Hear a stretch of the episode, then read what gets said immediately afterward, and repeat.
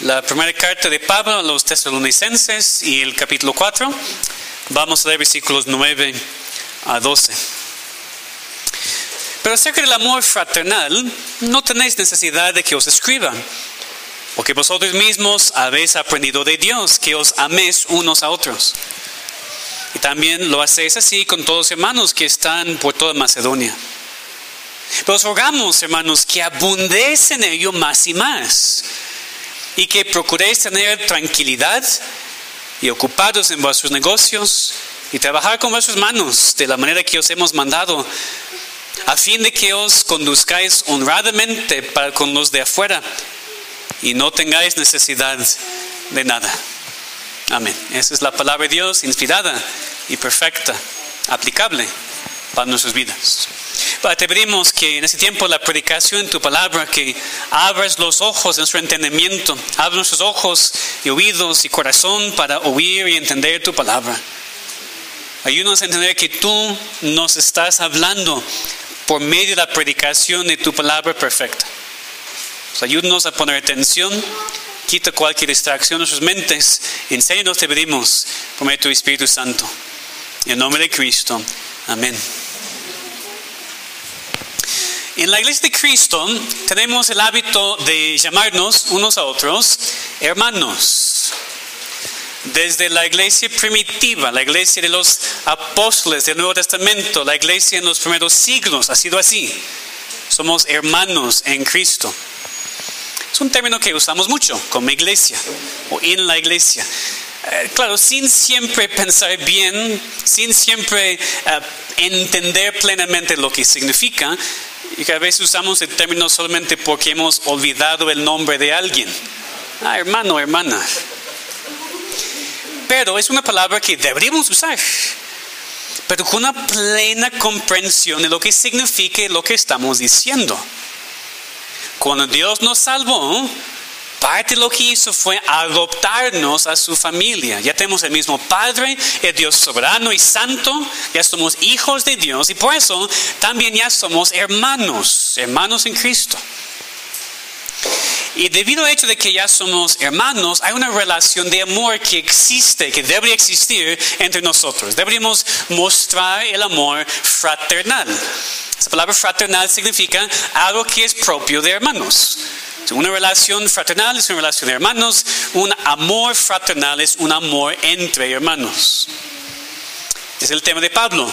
Mientras continuamos aquí en esa sección de esta carta, esa sección de exhortación y, mandamientos, aquí Pablo respondiendo a dudas y preguntas los tesalonicenses o corrigiendo a errores que Timoteo había visto cuando visitó a esa iglesia. Pablo empezó, como vimos hace ocho días, hablando de lo que es la voluntad de Dios para nosotros.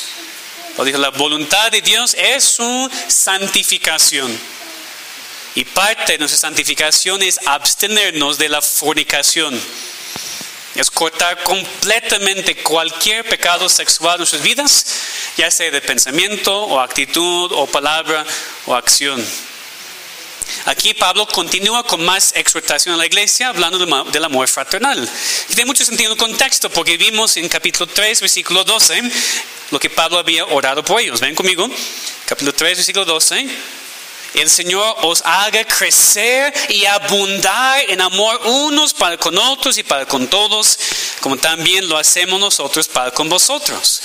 Pablo había orado que ellos tuvieran ese tipo de amor, que abundaron, que crecieran en el amor unos por los otros, y ahora va a enseñarles cómo hacerlo. Va a decir que deberían continuar creciendo en el amor que tenían. Y también habla de manera específica, usando un ejemplo de cómo alguien podría también abusar del amor fraternal. Es lo que Dios quiere que estudiemos en este día el amor fraternal que debemos tener y mostrar como hijos de Dios. Deberíamos nosotros, cristianos, mostrar y crecer en el amor fraternal, pero también tener cuidado de no abusar de él.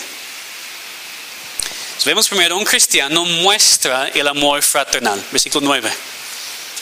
Para hacer que el amor fraternal no tenéis necesidad de que os escriba, porque vosotros mismos habéis aprendido de Dios que os améis unos a otros. Como dije, el amor fraternal es el amor entre hermanos. Formamos parte de una sola familia, una familia espiritual. Somos personas, por supuesto, muy diferentes en, en personalidad, en cultura, en trasfondo. Pero hemos sido salvos por el mismo Dios, por la misma sangre de Cristo y tenemos el mismo Espíritu Santo viviendo en nosotros. Es una gran, gran bendición de Dios. Porque muchas veces cuando una persona es salva, su propia familia de sangre le rechaza. O peor, le persigue. O como algunos países musulmanes, por ejemplo, a veces también en nuestro propio país, en lugares muy católicos hermanos, los familiares de una persona hasta le matan solamente porque había sido a Jesús. Y aun cuando es tan fuerte, hemos experimentado el rechazo de nuestros seres queridos. ¿Qué necesitamos entonces? Porque Dios nos ha diseñado como seres sociales que necesitan a otros. No podemos vivir solos como cristianos sin nunca interactuar con nadie, sin tener una familia. Necesitamos una nueva familia y Dios en su misericordia nos ha dado eso. A veces la familia de sangre ya nos rechaza, ya, ya no tenemos la misma relación. Pues Dios nos ha dado hermanos en Cristo con quien tenemos una comunión especial que hasta trasciende la muerte física. Sí, porque estamos juntos ahora, pero vamos a vivir juntos para toda la eternidad. Y este amor fraternal entonces que tenemos ya como hermanos en Cristo, como familia en Cristo, es algo natural para el cristiano verdadero. Ahora fíjense en la palabra, por favor. Natural. Mostrar el amor a los hermanos en Cristo es natural para el hermano, para el cristiano verdadero. Otra vez, versículo 9. Pablo dijo, acerca del amor fraternal, no tenéis necesidad de que os escriba, porque vosotros mismos habéis aprendido de Dios que os améis unos a otros. E, esos cristianos habían aprendido de Dios, por medio de Pablo, por supuesto, desde el principio, amarlos unos a otros. Ahora Pablo dijo, ni tengo necesidad de escribir otra vez el tema, aunque vemos que lo va a hacer porque no lo están haciendo perfectamente, ese es el punto. Cada cristiano lo hace pero no lo hacemos perfectamente todavía. Aquí tampoco, no es que no necesitaban ninguna instrucción. Pablo aquí va a instruirlos que abundan más en amor, que no abusen el amor fraternal. Pero el punto es que el amor fraternal es natural para el cristiano verdadero. Dios te salva y empiezas a amar a los hermanos. Tú cometes muchos errores, sí, no siempre actúas como deberías, claro, pero si amas. Es innegable que muestras el amor fraternal. Lo que Cristo mismo enfatizó en sus mandamientos cuando estaba aquí en este mundo. Es lo que el apóstol Juan dijo muy claramente en su, primera carta. Escúcheme mientras leo algunos versículos de de Juan. El que dice que está en la luz, el que dice que es un cristiano, y aborrece a su hermano, está todavía en tinieblas. El que ama a su hermano permanece en la luz y en él no hay tropiezo. Pero el que aborrece a su hermano está en tinieblas y anda en tinieblas y no sabe dónde va porque las tinieblas, tinieblas le han cegado los ojos.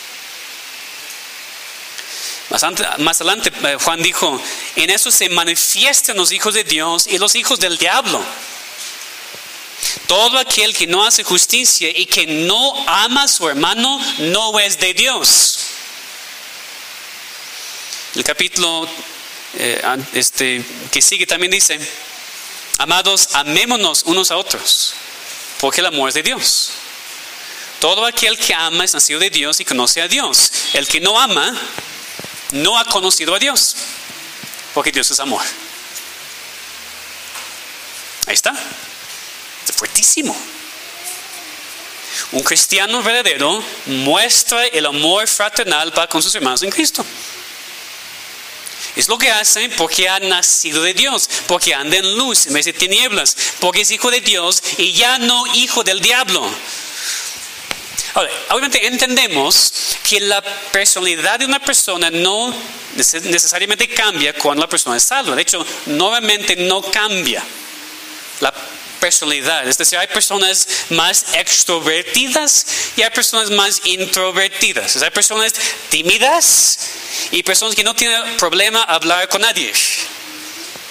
Entonces, no estoy diciendo que cada cristiano va a mostrar el amor fraternal de la misma manera, para nada, somos diferentes. Pero cada cristiano verdadero sí tiene y muestra el amor fraternal. Cada uno lo hace conforme a cómo Dios lo ha creado. No somos ni tenemos que ser iguales en cómo lo hacemos, pero sí lo hacemos. Si una persona no muestra amor fraternal, entonces significa que no es un hijo de Dios. Es lo que Pablo enfatiza aquí. Y vemos que con los tesalonicenses este atributo fue muy obvio. Pablo dijo en la primera parte del versículo 10, y también lo hacéis así con todos los hermanos que están por toda Macedonia. Es decir, ellos mostraron el amor fraternal no solamente en su iglesia local, sino también a hermanos en otros lugares. También nosotros creemos en la iglesia invisible, ¿verdad? Que simplemente significa que hay cristianos en otros lugares que no conocemos, así como cristianos del pasado que forman parte de la misma familia de Dios con nosotros. Como dije, el domingo pasado experimentamos un poco de eso, ¿verdad? Con los pastores y sus familias. Estaban aquí con nosotros, compartieron sus corazones en el segundo culto. Los amamos a ellos y sus iglesias. Y muchos de ustedes los amaron aún antes de conocerlos en persona o sin conocerlos muy bien. Y yo sé que los aman porque han estado orando por ellos y ofrendando por ellos.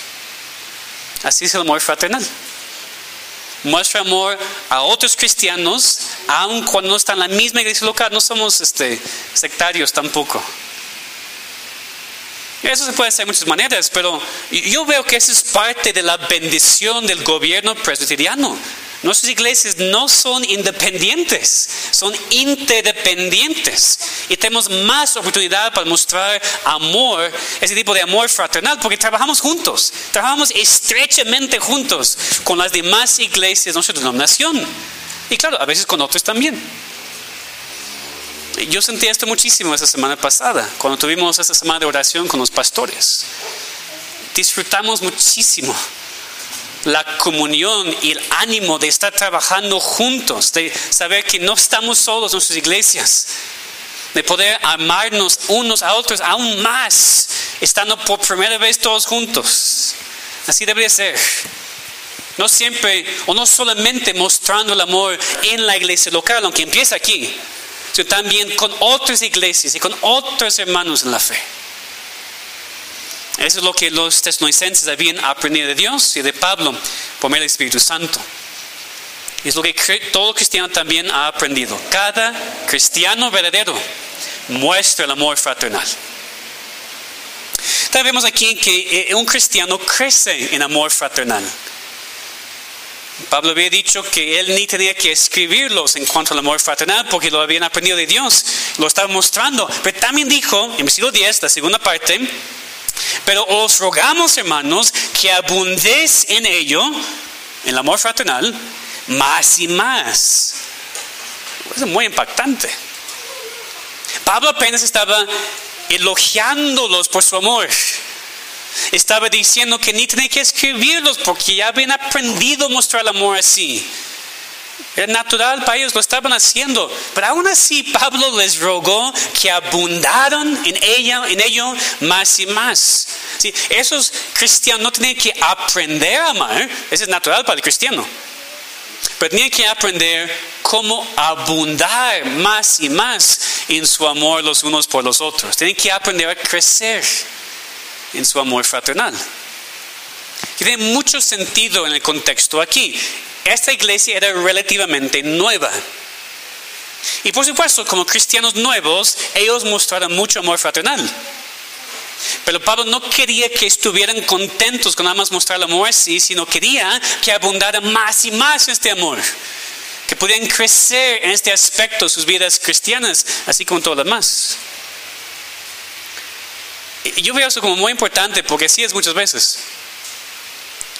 Al principio de la vida cristiana parece mucho más fácil.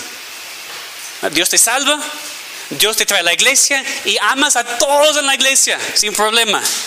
Estás maravillado constantemente la bendición de pertenecer al cuerpo de Cristo. Disfrutas estar con los hermanos. Disfrutas estar en todas las reuniones de la iglesia. Nadie puede estorbarte venir a la iglesia y pasar tiempo con los hermanos. ¿Verdad? Eso es natural y bueno. El problema es que si tú no conscientemente creces en tu amor, si no buscas conscientemente las maneras en las cuales puedes abundar más en tu amor, muchas veces parece que lo pierdes.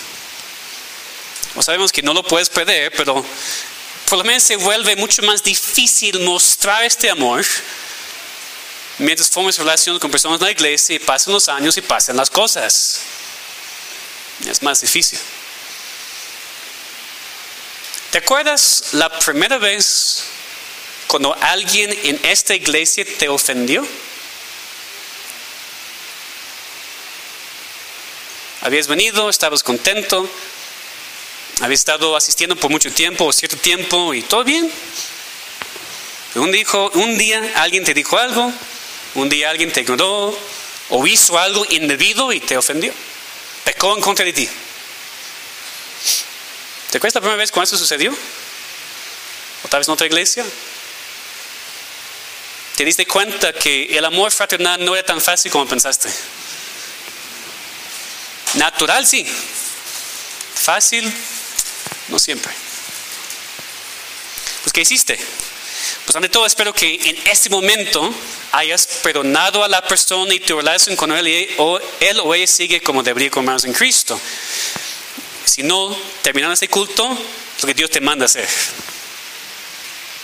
Pero aún si arreglaste todo correctamente, puedes haber sido tentado a, cerrarte un poquito más. ya, no mostrar tanto amor, ya, ya no abrirte tanto, ya no pasar tanto tiempo con los hermanos porque te pueden lastimar. Por eso no es suficiente simplemente decir que el cristiano verdadero muestra el amor fraternal. También que el cristiano verdadero debería crecer en su amor fraternal. Debería abundar más y más en este amor. Aun cuando es difícil, aun cuando alguien te ofende, aun cuando requiere sacrificio, aun cuando requiere callarte y simplemente perdonar. Muchos de ustedes sí lo hacen, muchos de ustedes sí muestran el amor fraternal, todos lo ven, es muy obvio. Gracias a Dios. Ahora háganlo más y más. Aprendan a crecer en tu amor, en su amor. Aprendan a abundar más y más este amor para con todos. Siempre podemos mejorar en nuestro amor para con todos. Porque la gente a veces es difícil amar. Aún a veces la gente en la propia iglesia local. Pues tenemos que crecer tenemos que aprender a abundar en amor para con ellos. Un ejemplo, alguien apenas me platicó. Cuando visitó nuestra iglesia, no alguien, no alguien aquí, alguien de otra iglesia. Cuando nos visitó la primera vez, hace años, después del culto nadie le habló. Regresó otra vez y me dijo que pidió a otro hombre en su iglesia a venir con él porque sabía que iba a estar solo en la comida. Y si pasó. que estaban ahí solos. Estamos platicando y yo dije, pues hermano, yo creo que nuestra iglesia ha crecido en eso en los años. O sea, a veces puede costarnos trabajo todavía, pero yo he visto crecimiento en este asunto aquí entre nosotros. Y pues podemos seguir creciendo abundando más y más en amor, porque hace años no es que los cristianos que estaban aquí en la iglesia en ese tiempo no tenían o no querían mostrar el amor fraternal, pero tal vez no habían crecido en su amor, no habían abundado en su amor. Tal vez tenían algo de miedo de hablar con un desconocido, o tal vez egoísmo de enfocarse en sí mismo, en sus familias y no sacrificar la comodidad para hablar con alguien que no conoce.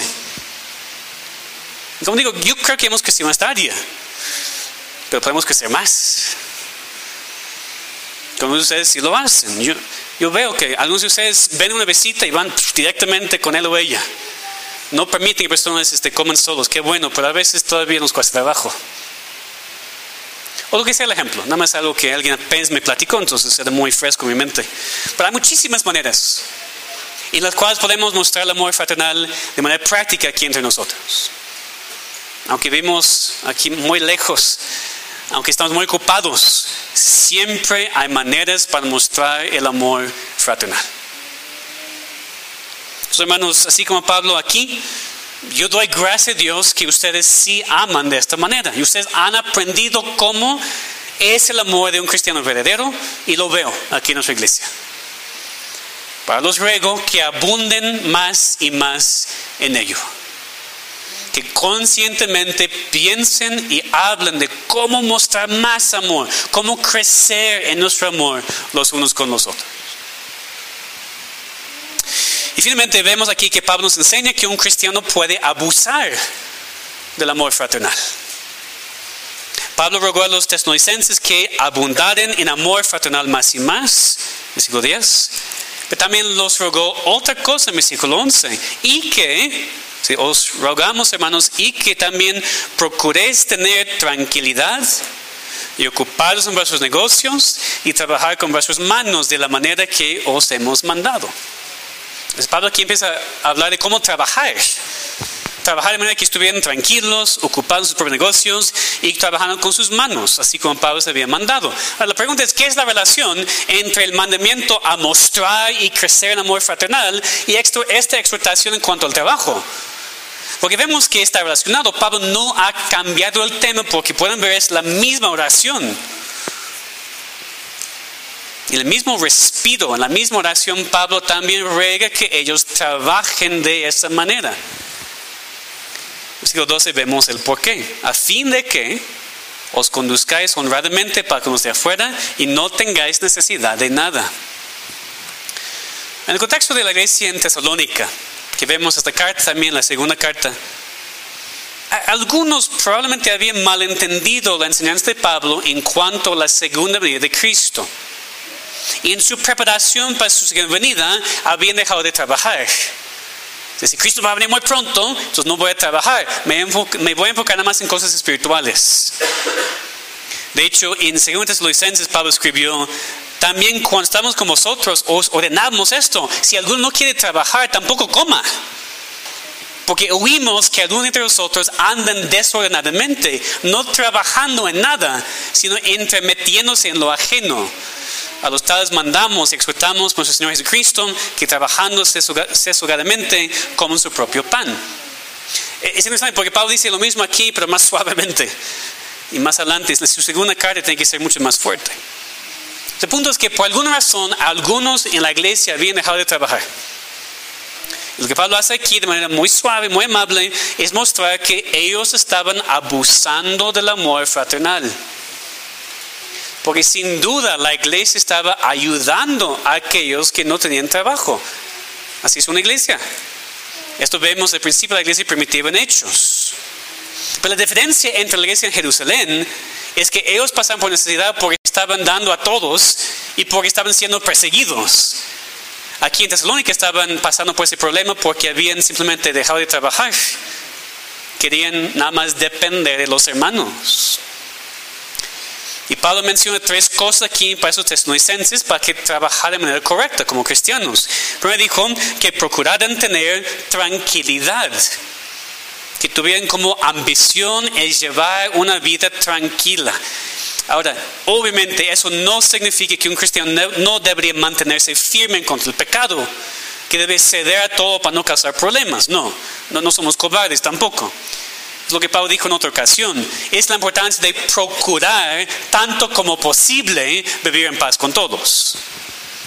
Y aquí el contexto es no abusar del amor fraternal. La idea es vivir en tranquilidad.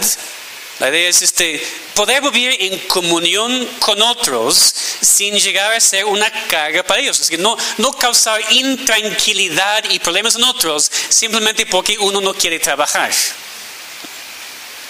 Eso ven como Pablo sigue hablando. Y ocupados en vuestros negocios. Que no simplemente habla de trabajo. Negocio aquí no es tanto trabajo, es asunto. Ocuparse en sus propios asuntos. Que por un lado significa, y sabemos bien, cuando uno no trabaja y tiene mucho tiempo libre, empieza a encontrar más problemas en otras personas. Y Pablo está diciendo, ocúpense de sus propios asuntos.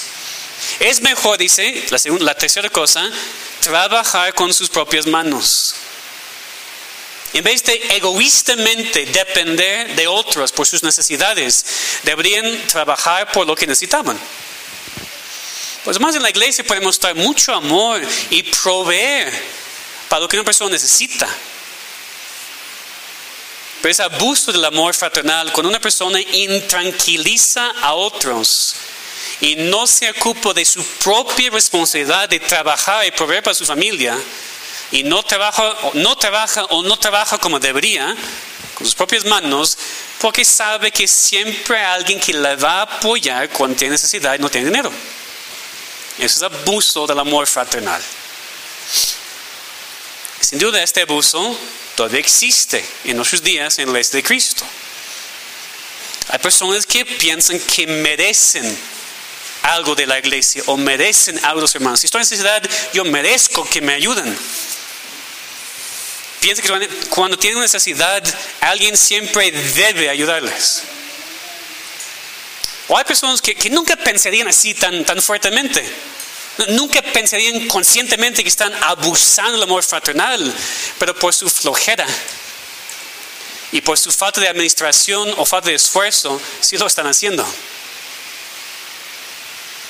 No creo que sea un problema muy grande aquí. De todos modos, tenemos que ser honestos y reconocer si tenemos este problema.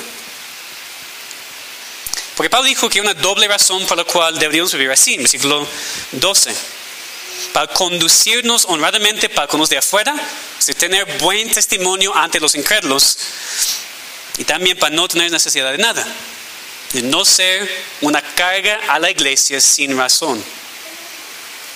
Un cristiano que no trabaja cuando no hay una razón válida para no trabajar. Es un mal testimonio al mundo. Porque comunica que los cristianos no son diligentes, esforzados y puede causar un obstáculo para que alguien venga a la iglesia o a Cristo. Deberíamos ser generalmente respetados aún ante el mundo por cómo trabajamos y por cómo tomamos en serio nuestros trabajos. E, es amor fraternal guardar el testimonio ante el mundo, porque puesto que formamos parte de la iglesia, lo que hacemos afecta a otros. Por ejemplo, si uno o dos personas, nada más, en esta iglesia, empiezan a, por ejemplo, publicar mentiras en contra del gobierno cada semana, tiene un blog que se convierte muy famoso aquí en la ciudad, podríamos llegar a ser conocida como la iglesia de los mentirosos por una o dos personas, ¿verdad? ¿Es justo? No. Pero podría suceder. Se aplica para todo, la manera en la cual tú actúas, especialmente cuando eres miembro comprometido de esta iglesia local. La manera en la cual tú actúas ante el mundo incrédulo muestra si entiendes o no cómo amar a tus hermanos aquí. A veces tenemos un, mal, un muy mal testimonio ante los de afuera. Y eso no solamente afecta a ti, tu oportunidad para hablar evangelio con ellos, sino también afecta el testimonio de esta iglesia. Y nuestra oportunidad de compartir el evangelio con los incrédulos. Después Pablo dice que es necesario trabajar así para no abusar del amor fraternal. Para que no tengan necesidad de nada. Pablo mandó a los tesalonicenses aquí que trabajaran con sus propias manos. Es nuevamente la idea del versículo 11. Trabajar con sus propias manos enfatizando que no deberíamos depender de otros sin razón, que no deberíamos tener necesidad de lo básico, sino trabajar diligentemente y esforzadamente y no depender del trabajo diligente y esforzado de otros. Porque es una cosa no poder trabajar, ¿verdad? Honestamente no poder trabajar, por una enfermedad o por lo que sea. Hay razones válidas. Es otra razón no querer trabajar o no querer tener cierto tipo de trabajo. Hay trabajos, pero no son los que me, gustan. Es una cosa no tener dinero para tus necesidades y las de tu familia por algo fuera de tu control. Es otra cosa no tener dinero para tus necesidades y las de tu familia porque eres flojo porque no te esfuerzas en encontrar un trabajo o no trabajar bien, o porque no sabes administrar el dinero que ganas. Es otra cosa. En tales casos es un abuso del amor fraternal depender de las ofrendas y la generosidad de los hermanos en Cristo. Debemos ser muy diligentes en encontrar un trabajo que provee por lo que necesitamos, sin llegar a ser un obstáculo, por supuesto, para nuestras vidas cristianas. Es decir, no trabajamos los domingos. Nadie puede decir, bueno, necesito más dinero, por eso voy a trabajar los domingos. Eso es pecado en contra de Dios. Pero vemos que a veces hay otras cosas, que no quiero hacer esto, me cuesta trabajo y lo que sea. Si no es estorba tu vida cristiana, debemos trabajar con nuestras manos, ocupándonos en lo que necesitamos para vivir, sin depender simplemente del amor de la iglesia y de los hermanos en Cristo. Ahora, quiero empezar algo muy, muy importante, porque alguien aquí tal vez está pensando, sí, pastor, exacto, por eso yo no amo tanto a los hermanos en la iglesia, porque no lo merecen, porque nada más quieren aprovecharse de mí. Alguien está pensando eso, o pasó por la mente por lo menos. O dices, sí, pastor, exacto, por eso no ofrendo. Por eso no ofrendo tanto, porque no quiero que el dinero que gané con su mi rostro se use para ayudar a alguien que no quiere trabajar o no trabaja bien. ¿Tentación? Puede ser. Pues sabemos, espero, que esos pensamientos son incorrectos. Ese principio aquí no significa que no deberías amar, solamente por alguien podría abusar de tu amor. Sabemos eso porque Cristo nos ama así. Cristo nos ama aún sabiendo que abusamos de su amor constantemente. Cada vez que pecamos. Pero no por eso se lo quite nosotros. Eh, todo eso no significa que no deberías ofrendar generosamente porque tal vez alguien va a recibir dinero que no merece. Primero, tu ofrenda es para Dios. Y después, precisamente por eso tenemos diáconos. Hombres que han sido elegidos por la iglesia, que consideran las peticiones de las personas y toman decisiones sabias, no solamente para la persona necesidad, sino también para toda la iglesia. En ese contexto podemos dar muchas gracias a Dios que esta iglesia mostró muchísimo amor fraternal al principio de la pandemia, de manera práctica, dando mucho dinero a aquellos que necesidad, porque en ese momento no es que la gente no quería trabajar, no podía, era una emergencia verdadera. Y damos muchas gracias a Dios por las ofrendas generosas de esa iglesia, las iglesias hermanas y la sabiduría también de sus diáconos para tomar decisiones correctas para el bien de todos. O sea, aquí mostramos el amor fraternal precisamente de esta manera. Entonces el cristiano debería mostrar y crecer el amor fraternal, teniendo cuidado de no abusar de él. Dios nos ha dado una nueva familia, nos ha dado un amor por personas que no son nuestra sangre. Esto tenemos si somos cristianos, ya tenemos, ya mostramos el amor fraternal. Pero también siempre, siempre deberíamos crecer en él. Nunca pensando que ya amamos completamente como deberíamos. Siempre orando que Dios nos muestre las áreas en las cuales no mostramos el amor como deberíamos. Orando también por más oportunidades para mostrar amor de manera práctica en esta iglesia local y con las iglesias hermanas. Y tenemos mucho cuidado de no abusar del amor de otros. Muchas veces no pensamos en otros. Nada más pensamos en nosotros mismos, en lo que merecemos, en lo que queremos y mostramos mucho egoísmo. debemos estar constantemente creciendo nuestro amor y creciendo en la manera en la cual vivimos y trabajamos para que no tengamos necesidad innecesaria. Y como mencioné, solamente podemos amar así porque así Dios nos ha amado. Entendemos nosotros muy bien lo que significa el abuso del amor fraternal cuando alguien nos ofende a nosotros. O cuando nosotros sentimos que alguien está aprovechándose de nosotros y nuestro amor. Pero no pensamos en el tipo de amor perfecto, infinito que requiere para que un Dios santo nos salvara en sus pecados.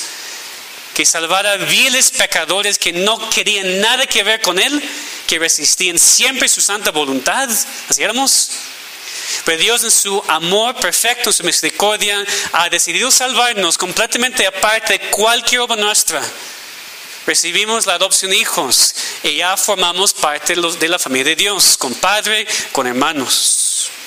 Si es lo que significa ser salvo, ¿verdad? Es ser adoptado a la familia de Dios, porque entendemos muy bien, no todos son hijos de Dios. Leemos 1 de Juan, hay hijos de Dios, hay hijos del diablo. Y no hay hijos sin padre en este mundo, o de Dios o del diablo. Y cuando Dios nos salva, ¿qué hace? Nos rescata de nuestra incredulidad, de nuestro pecado y nos adapta a su familia. Antes de la salvación, nadie disfruta ese tipo de relación con Dios. Antes de la salvación, cada uno anda en sus propios pecados, mostrando su odio para con Dios y vive mereciendo la muerte eterna. Si todavía sigues haciendo tus pecados hoy, resistiendo a Dios y su salvación, arrepiéntete. Rogando a Dios que te salve, rogándole que te haga una nueva creación y que te dé una nueva familia. Dios promete salvar a todo aquel que cree en Él. Todo aquel que reconoce su pecado y su necesidad de la salvación en Cristo. Sin creerlo, ven a Cristo hoy, confiando solamente en su vida, en su muerte, en su resurrección para el perdón de tus pecados. Y puedes empezar a experimentar el amor de Dios que te puede transformar para siempre. Hermanos, el cristiano debería mostrar y crecer en amor fraternal, teniendo cuidado de no abusar de él. Entonces, primero, asegúrate que has recibido el amor de Dios. Si tú no amas a otros, si no te es natural amar a los hijos de Dios, necesitas examinarte seriamente con la palabra en mano y rogando a Dios por su misericordia. Porque un hijo de Dios ama a sus hermanos. Pero que no nos quedemos en donde estamos tampoco como cristianos, que abundemos más y más en amor para con todos en la iglesia local y para con todos los hijos de Dios en este mundo. Siempre tener cuidado de no abusar de este amor fraternal, sino trabajando como deberíamos para no tener necesidad innecesaria. Que crezcamos en nuestro amor aquí, en esta iglesia, para la gloria de nuestro Dios. Vamos a orar. Padre, damos muchas gracias primero por tu amor para con nosotros. Un amor que no podemos comprender. Un amor en verdad infinito, eterno, inmutable. Un amor que salvó a viles pecadores que no habían hecho nada, que no podían hacer nada para recibir esa salvación. Gracias, Señor, por un amor así. Y te pedimos que debido al amor que hemos recibido de ti, Señor, que podamos vivir así, amar así a otros. Señor, tú nos conoces, tú puedes ver nuestros corazones. Muchas veces estamos pensando, sí, pero esa persona me molesta, esa persona me ofendió, esa persona ofendió a mi esposa, a mis hijos, y no puedo amarle. Señor, ayúdanos a reconocer lo que nosotros hemos hecho y seguimos haciendo en contra de ti. De todos modos nos amas. Danos un amor incondicional. Señor, quiten todas esas condiciones. Voy a amar, sí. Ayúdanos a amar como tú amas. Ayúdanos a mostrar este amor fraternal entre hermanos. Ayúdanos iglesia, Señor, crecer en este amor, porque lo tenemos, Señor. Sabemos que lo tenemos. Aquí todos tus hijos queremos mostrar este amor. Necesitamos saber cómo abundar más y más en Él. Para que nuestra iglesia sea conocida como una iglesia muy amorosa. Ayúdanos, Señor, también a hacer lo mismo para que nuestras iglesias hermanas, mostrando el amor de manera práctica. Y dándote gracias por lo que estás formando aquí entre nosotros. Entonces, Señor, convéncenos de este pecado y danos el poder, enséñanos cómo prácticamente hacer cambios en nuestras vidas. Haz que nuestra iglesia crezca en ese sentido en esos días. Eso te lo pedimos en el nombre de Cristo. Amén.